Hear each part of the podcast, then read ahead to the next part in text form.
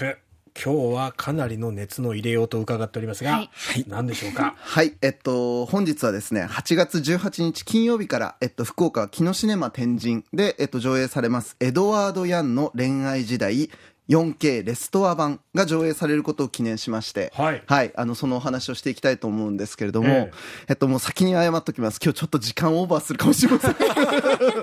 すいません。いいであの、今日ですね、実はこの映画を紹介するにあたっては、ちょっと2つの、あの、切り口からご紹介した方が話がいいなと思っていて、えっと、まあ、一つはですね、台湾の映画映像業界の新しい動きと、はい、まあ、その、えー、その誇張でなく本当に史上最高の映画監督と評されて、もうおかしくないエドワード・ヤンというですね、うん、偉大な監督という、この 2, 2筋から、ちょっとご紹介をしていきたいと思います。はい。はい。で、まずちょっと台湾の映画の、えっと、うん、国家機関として TFAI、えー、台湾フィルムオーディオビジュアルインスティテュート、えーえー、台湾語で、まあ、国家電影及び視聴覚中心ということなんですけど、はい、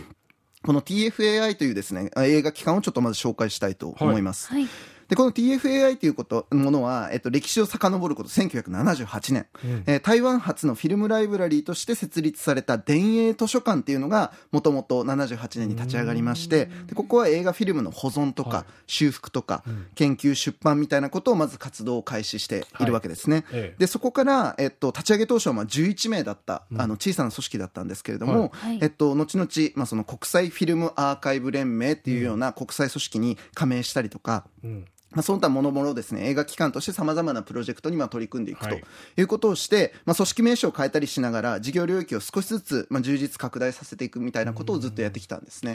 で、えー、この TFAI の転機がまず2014年に訪れます。はい、でこれが、えっ、ー、と、台湾政府の文化部が、この組織に対して、うん、まあ、それまでのその映画のフィルムの保存、修復、研究、出版みたいなものに加えて、うん、映画教育、あと、海外へのマーケティング、販売といった新たな取り組みを、えっと、活動の内容に追加するということが起きて、で、2019年には、えっと、それまでの財団法人っていう、まあ、肩書きだったんですけれども、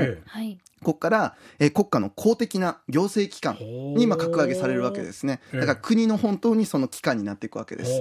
で、えー、さらにそこの事業領域も映画フィルムだけではなくて、うん、えっと、それまでのテレビとかラジオといった、うん、まあ、視聴覚資料ですね、はい、の保存とか修復とか研究なども追加していって、まあ、総合的な、えー、台湾フィルムオーディオビジュアルインスティテュート TFAI になっていくというようなことなんですね。で、えっと、この TFAI なんですけど、実は僕、あの、去年の10月に、えっと、自分の映画プロジェクトで、あの、TFAI の職員の方とですね、実はオンラインでつないで、あの、その活動の内容とかをちょっと実際にお聞きしたんですけど、で、えっと、もう非常にですね、今もう現在120名の職員にまで大きくなっていて、うん、で、本当にその精力的ないろんな活動をされてあるわけですけど、はい、で、まあ、今日、なんでこの話をしているかというと、うん、この、えっと、TFAI が、うん、まあ、その古いですね、えっと、台湾の歴史的に重要な映画作品を、あの、まあ、デジタル修復しているわけですね。うん。はい、で、えっと、これがですね、今本当にその価値あるその映画作品を一本ずつですね、系統を立てて収蔵デジタル修復して、うん、で、国内外の映画祭とか、映画興行にまあかけていくっていうような活動をやってらっしゃるわけですね。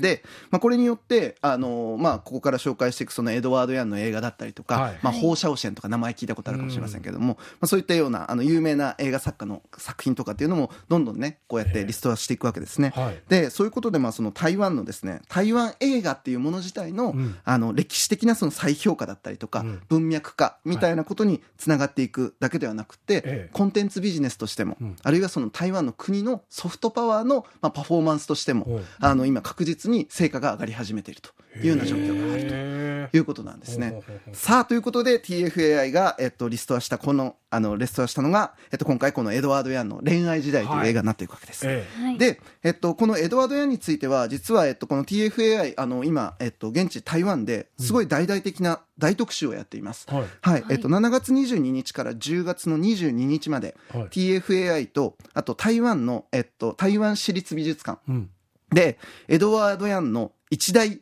えー、レトロスペクティブがあってるんですね。はい。で、えっと、監督が残した様々な、えっと、資料が展示される展覧会と、はい、まあ、彼にまつわる映画作品が上映されるレトロスペクティブ上映が今行われていると。うん、で、えー、ここで、まあ、そのエドワード・ヤンっていうのは、じゃあ誰なんじゃいということでちょっとだけ紹介するわけですけど、はい、エドワード・ヤン、はい、1980年代から映画活動を開始しました。うん。で、えー、台湾ニューシネマっていうですね、えっと、まあ、ジャンルというか、えっと、カテゴリーがあるんですけど、はい、まあ、このムーブメントの、えー、代表する映画監督と知られていますと。うん。でその台湾ニューシネマっていうのは何かというと1980年代から90年代にかけて、はい、台湾の若手映画監督をまあ中心に展開されたムーブメントですと。うん、で、えー、従来のその,、まあ、その中国と一緒になって作っていたような商業ベースの映画作りとは一線を画して、うん、台湾固有の文化とか風景とか社会みたいなものをより深く掘り下げるっていうような視点を持って、映画作品を独自に作り出すっていうことをあのこだわりとしてやっていった、まあ、ムーブメントだったわけですね。で、えっとまあ、このエドワード・ヤンはその代表格として知られるわけですけど、はい、7本の長編映画、うん、そして1本の短編とテレビシリーズ1編というですね、えっと、その作品を残して2007年に59歳で亡くなってるんですよこの監督。そんなまだ若い？そうなんです。でもう本当にこの人はもう亡くなってはいけない本当にすごい才能だったんですけど、えっと、もう本当にでもこれまで発表してきた作品の多くがもう国際的な評価をもう本当にことごとく獲得してるわけですけども、ええ、まあ、中でも2000年に発表した「ヤンヤン夏の思い出」っていう作品はカンヌ国際映画祭で監督賞も受賞しておりまして、まあ、名実ともに本当に世界屈指の映画監督として、まあ、評価されるところに至ってますとい。うことなんですね。はいうん、で、まあ、とはいえこのじゃあカンヌで監督賞を取ったからすごいみたいなことかって言ったら全然そのレベルではなくって、本当にあのもう本当その評価じゃ追いつかないぐらいですね、うん、まあ、まずアジアを中心にそして本当に世界の映画シーンにおいてもうエドワード・ヤン行こうって言っていいぐらいの映画的な影響が確実にあるんですよ。エポックメイキングっていうか相当な本当にすごいんです残してるわけですね。でもう本当にその,、えー、あのエドワード・ヤンのえあのあの影響を受けたって言っている映画監督は本当にもうあの山ほどいて、はい、中でもやっぱりそのドライブ・マイ・カー。の例えば浜口竜介監督、はい、はい、この人はヤンあの監督の映画を、まあ、自分の映画人生が変わった瞬間であると。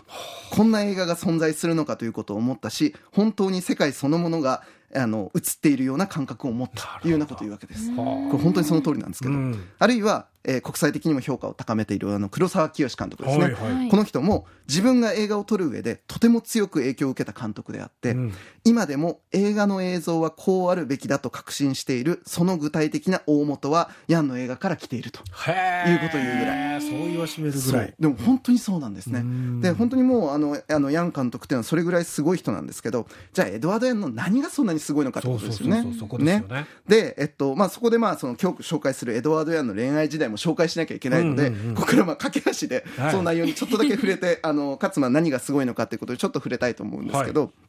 まずまあエドワード・ヤンの今回その紹介する「恋愛時代」という映画、ちょっとこれのあらすじ紹介します、はい、1994年にエドワード・ヤンが発表した作品ですと、うん、で、えっと、今回 TFAI があの美麗なまあ、その 4K リストアを、まあ、施したバージョンで上映できるということですね。はい、で、作品の内容としては、急速な西洋化と経済発展を遂げる、えー、90年代前半の台北です、はい、舞台はね、うん、でそこで10人の男女の人間関係を2日半っていうですね、えっと、凝縮された時間の中で描いたある意味のこうロロマコメ的なロマンスコメディタッチの作品なんですね。ええであの割と軽みがあるんですけれども、うん、まあじゃあそのロマコメ風の映画の奥にはでも実はそこに都市における人間関係の空虚さとか不安とか、うん、あるいは急速にまあその社会全体として価値観が変わっていく中で、うん、まあ、よるべない個人みたいなものがどう生きていくのかみたいなこととかっていうのを鋭く捉える視点があったりとか、あのもうちょっと言うとエドワード・ヤン自身のその芸術論みたいなものが実はこう豊かにね織り込まれてたりするわけです。なので本当に豊かに読み解ける映画にもなってるんですけどまあ、特にですね、うん、この1点ということでまあ注目してもらうとしたら、うん、えっとまあ、先ほど黒沢清監督の発言にもあったんですけど画面です。そう画面、うん、映画の画面ですね、うん、で、えっと、映画を構成する単位としてそのショットっていうようなことをあの言ったりするんですけど、はい。はい、ショットっていうのはまあすなわち何かというと何をどこからどのように映すかっていうことね、うん、でそれによってどういった意味とか運動を画面に捉えて、うん、で物語を紡いでいくかっていうことなんですけど、はい、もうエドワード・ヤンはそのショットっていう点で言えば、間違いなく世界最高峰です、すごいんですよ。で本当にだってこの映画なんて言ってみたらただ男の人と女の人が会話してるだけなんですよ、うん、ひたすら会話してるだけの映画のはずなのに、うん、見終わった後にはなんかアクション映画でも見たかぐらいの運動の記録が目に焼き付くんですよ。画面がねずっとあっちから何かがやってきてでこっちからそれにこう答えてでそれが通過してった先にまた目線の先にまた別の運動があるみたいなずっとその一連の視線の動き運動が画面の中にあって、うん、それ豊かにですね意味に広がっていって、物語に広がっていってっていうことがあるので、もうとにかくね、ショットを見るっていうことだけでもこれはもう見る価値があるししかもそれがもう美麗な映像で見れるっていうことで言えば、もうあなたがこれ行かない理由は全く一つもございません。いやすごいですよ。本当にねあの劇場でエドワード・ヤンが見れるっていうこの機会を逃すことはもう本当にちょっとねもったいない以外の何者でもないです。いやだってもう最新作だからないわけですから。そうなんですね。それをこうリストアで見られるっていうのは本当にいい機会ですし。そうもう映画の勉強でいくつもりでもいいですし、えー、自分の人生におけるまあその大切なものとか何をどう見るかみたいなことを気づく意味でも本当に豊かな映画体験がここにはあるので、もう明日からもう、はい、もう木のシネマにすぐ行く。はい。はい。はい。ぜひともそうしていただきたいと思います。ね、はい。もう自分がこれまでに持っているエドワード・ヤンの書籍から DVD からいろいろも持ってもうね、あの息してました？あんまりなさってない。だいぶカラッカラですね。どんどん二酸化炭素を吐き出してたけど、酸素吸ってないんじゃないかなっていうぐらいの熱量を見て。もう本当にね、どうしても見てほしいし、まあ、TFAI の本当にその、もう素晴らしい仕事だなと思います。で、本当にこう、あの、今までその文化っていうのは、やっぱりその紡ぎ上げてきたものを、あの、こういうふうに利活用できるというか、まだ未来に紡げるんだっていうことを見届けるっていう意味でも、本当に貴重な仕事を、あの、目撃できる機会だと思います。そうですね。福岡市のあの、中央区、華厳にあります開拓スクエアガーデンの中に木のシネマってね、はい、ありまして、いい劇場でもありますので、ぜひそちらでも見,、えー、見ていただきたいなと思います。いや熱いプレゼン、今回もありがとうございました。三好剛平さんでした。ありがとうございました。ガールズパンチ、バッテン少女隊のバッテンラジオ隊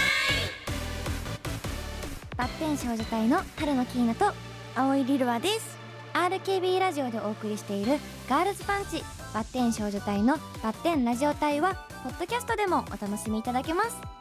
アップル、Spotify、Amazon Music、Google Podcast などでバッテンラジオ隊と検索してフォローをお願いします。